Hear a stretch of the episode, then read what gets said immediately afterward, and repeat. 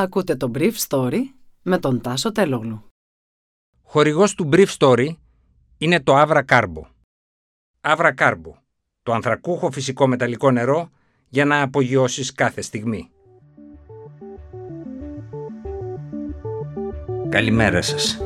Σήμερα είναι Παρασκευή 18 Φεβρουαρίου 2022 και θα ήθελα να μοιραστώ μαζί σας αυτό το θέμα που μου έκανε εντύπωση. Η Ευρώπη στο χείλος του πολέμου. Ο Άντονι Μπλίνκεν περιγράφει τον τρόπο με τον οποίο οι Ρώσοι θα εκδηλώσουν την επίθεσή τους στη γραμμή επαφής στο Λουχάνσκ και τον Ντονμπάς. Οι Ρώσοι αποφασίζουν την απέλαση του αναπληρωτή πρέσβη των Αμερικανών στη Μόσχα. Ο Σολτς, που κατά ορισμένες πληροφορίες υποσχέθηκε στους Ρώσους ότι θα δώσει γραπτές εγγυήσεις πως η Ουκρανία δεν θα μπει στο ΝΑΤΟ, δέχεται πυρά από τους συμμάχους του. Μητσοτάκης θα υπερασπιστούμε την κυριαρχία και την εδαφική ακεραιότητα της Ουκρανίας. Όποιος είδε χθες τη γραμμή επαφής μεταξύ ρωσόφωνων αυτονομιστών και ουκρανικών δυνάμεων στον Ντονμπάς παρατήρησε σωρεία παραβιάσεων και από τις δύο πλευρές με βαριά όπλα που έχουν απαγορευτεί από τη συμφωνία του Μίνσκ. Οι αυτονομιστές χτύπησαν ένα νηπιαγωγείο που φιλοξενούσε εκείνη την ώρα 30 παιδιά και αρκετούς εργαζόμενους σε αντίπεινα, όπως είπαν, για την επίθεση στο αεροδρόμιο του Ντονιέτσκ από ουκρανικές δυνάμεις. Ο Γιαν Λεσένκο, επικεφαλής της αυτοαποκαλούμενης πολιτοφυλακής του Λουγκάνσκ, είπε ότι η κατάσταση κλιμακώθηκε επικίνδυνα επιρρύπτοντας την ευθύνη στους Ουκρανούς που ανέφεραν ότι από την επίθεση στον υπηαγωγείο υπήρχαν δύο τραυματίες. Ο εκπρόσωπος του Πούτιν, Δημήτρη Πεσκόφ, είπε ότι η κατάσταση όπως διαμορφώθηκε χθες εμπνέει βαθιά ανησυχία. Χθες το βράδυ, οι Ρωσόφωνοι βομβάρδισαν το χωριό Στάνιτσα Λουχάνσκα που είχαν βομβαρδίσει και το πρωί. Μέχρι τις 7 το βράδυ, ώρα Ουκρανίας, οι παρατηρητές του Οργανισμού για την Ασφάλεια και τη Συνεργασία στην Ευρώπη είχαν σημειώσει 47 παραβιάσεις της κατάπαυσης του πυρός στη γραμμή επαφής. Μετά το πέσιμο του φωτός, συνεχίστηκαν οι μάχες σε όλα τα μέτωπα στη γραμμή επαφής. Στο Ντονιέτσκ, στην Κορλόφσκα, στο Ντεμπάλτσεβε Βέτλονταρ, στην Περβομάισκα και κοντά στο δυτικό τμήμα της γραμμής επαφής στον αυτοκινητόδρομο Μπακμούτκα. Χθες το βράδυ, ώρα κεντρικής Ευρώπης και 10 η ώρα το πρωί Ανατολικής Ακτής, το Συμβούλιο Ασφαλείας των Ηνωμένων Εθνών είχε ορίσει την ετήσια συζήτησή του για την εφαρμογή των συμφωνιών του Μίνσκ.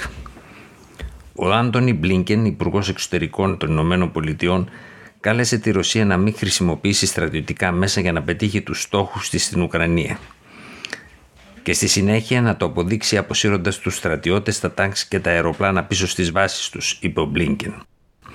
Ο Αμερικανός Υπουργός Εξωτερικών εξήγησε πως η Ρωσία, χρησιμοποιώντας το επιχείρημα της γενοκτονίας των Ρωσόφωνων στον Ντομπά, θα αξιοποιήσει την κατάσταση για να αρχίσει η εισβολή στην Ουκρανία. Η Ρώσικη κυβέρνηση κατηγόρησε τις ΗΠΑ ότι αγνόησαν τα βασικά αιτήματά τους για τις εγγύσεις ασφαλείας και απείλησε με στρατιωτική τεχνική απάντηση σε επιστολή προς τον Ουάσιγκτον που έδωσε στη δημοσιότητα την Πέμπτη ώστε να διασφαλιστούν τα ρωσικά συμφέροντα.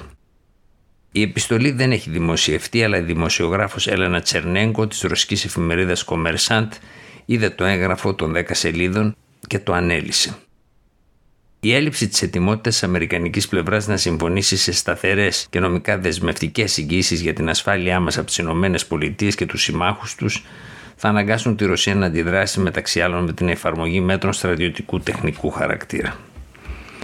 Η Ρώσικη κυβέρνηση μάλιστα διαβεβαίωνει για μια ακόμα φορά ότι δεν σκοπεύει να εισβάλλει στην Ουκρανία. Προειδοποιώντας τις Ηνωμένες Πολιτείες για το ενδεχόμενο μιας τέτοιας επίθεσης, λέει ότι μπορεί να είναι προσπάθεια άσκησης πίεσης και υποτίμησης των ρωσικών προτάσεων για τις εγγύσει ασφαλείας. Εν τω μεταξύ, από τις Βρυξέλλες, ο Πρωθυπουργός Κυριάκο Μητσοτάκης σημείωσε Επαναβεβαιώσαμε την απόλυτη ενότητά μας, τη στήριξή μας στην εδαφική ακεραιότητα της Ουκρανίας και την αποφασιστικότητά μας να αντιδράσουμε συντονισμένα και σε συνεννόηση με τους ευρωατλαντικούς συμμάχους μας σε περίπτωση που υπάρξει μια εισβολή από την πλευρά της Ρωσίας στην Ουκρανία. Ταυτόχρονα επαναβεβαιώσαμε την πίστη μας στο διάλογο και στην ανάγκη να παραμείνουν ανοιχτά όλα τα κανάλια επικοινωνίας με τη Ρωσία είτε μέσω του σχήματος της Νορμανδίας, είτε μέσω του ΟΑΣΕ, είτε μέσω διμερών επαφών που τα κράτη-μέλη της Ευρωπαϊκής Ένωσης μπορεί να έχουν με τη Ρωσία. Ο κ. Μετσοτάκης υπενθύμησε ότι ο Υπουργός Εξωτερικών Νίκος Ντένδια ταξιδεύει σήμερα το πρωί στη Μόσχα για να συναντήσει τον Σεργέη Λαυρόφ. Το ενδιαφέρον της Ελλάδας είναι έντονο για τις εξελίξεις στην περιοχή, καθώς κατοικούν στην Ουκρανία δεκάδες χιλιάδες άτομα ελληνικής καταγωγής, κατέληξε ο κ. Μητσοτάκη. είναι βέβαιο ότι ο κύριος Ντέντιας θα ζητήσει τη βοήθεια και της Ρωσίας στην περίπτωση που χρειαστεί εκένωση ενός μέρους του ελληνικού πληθυσμού που κατοικεί στην πλειοψηφία του πάνω στη γραμμή επαφής των δύο αντιμαχωμένων πλευρών. Ήταν το Brief Story για σήμερα Παρασκευή 18 Φεβρουαρίου 2022.